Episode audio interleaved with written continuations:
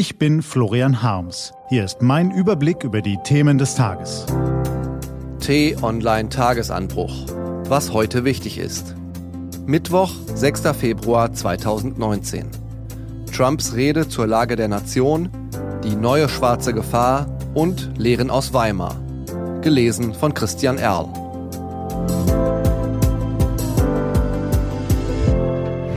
Was war? Trumps Rede zur Lage der Nation. Donald Trump ist ein vielbeschäftigter Mann. Das ahnten wir schon nach der Lektüre des Enthüllungsbuchs von Bob Woodward und das wissen wir spätestens, seit eine US-Website am Sonntag Trumps Terminkalender veröffentlicht hat. Fernsehen, Twittern, Golfspielen, Dinieren. Das kostet alles viel Kraft und Zeit.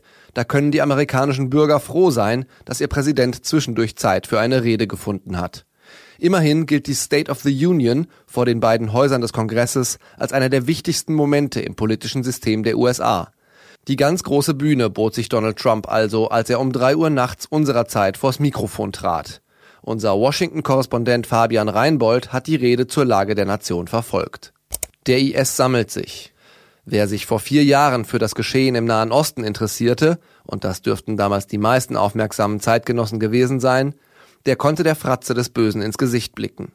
Männer mit Bärten und schwarzen Fahnen, einen Fuß auf der Leiche eines Gegners. So grinsten die IS-Kämpfer in die Smartphone-Kameras. Erbarmungslose Männer, die Menschen vergewaltigten, enthaupteten oder bei lebendigem Leibe verbrannten und ihre Grausamkeiten auch noch als gottgefällige Ruhmestaten verbrämten.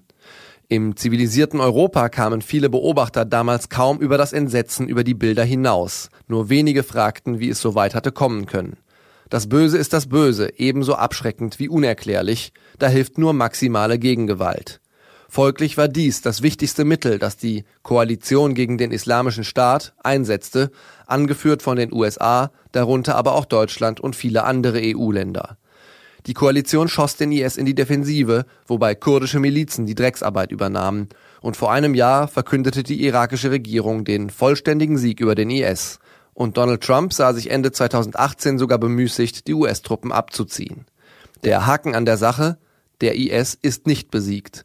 Im Irak, in Ostsyrien, in Libyen und in Afghanistan sammeln sich wieder bärtige Männer, die ihr Wissen über Bombenbau, Staatsorganisation, Schutzgelderpressung, verdeckte Kommunikation und die Organisation von Terroranschlägen an die Jüngeren weitergeben. Offenbar dämmert das nun auch den Außenministern der Anti-IS-Koalition. Sie treffen sich in Washington zu Beratungen. Bundesaußenminister Heiko Maas ist auch dabei. Germania-Pleite. Als um 0:50 Uhr in der Nacht zu gestern der Airbus 321 auf dem Flughafen Münster-Osnabrück landete, da wusste Jonas Schmidt noch nicht, dass er sich einen neuen Job suchen muss. Bisher verdiente er sein Geld als Flugbegleiter bei Germania. Jetzt ist die Berliner Airline bankrott. Was macht das mit einem Menschen, wenn ihm von heute auf morgen der Job, die Arbeitskollegen und die Hoffnung auf eine berufliche Perspektive genommen werden? Meiner Kollegin Nathalie Helene Rippich hat Jonas Schmidt erzählt, wie er noch an Bord vor der Pleite seines Arbeitgebers erfahren hat und wie emotional die Crew und die Passagiere reagierten. Was steht an? Auf t-online.de geht's heute auch um diese Themen. Heute vor 100 Jahren trat erstmals die Deutsche Nationalversammlung zusammen. Unsere Einrichtung spiegelt unseren Charakter wider und unser Cartoonist hat Donald Trumps Redemanuskript in die Finger bekommen.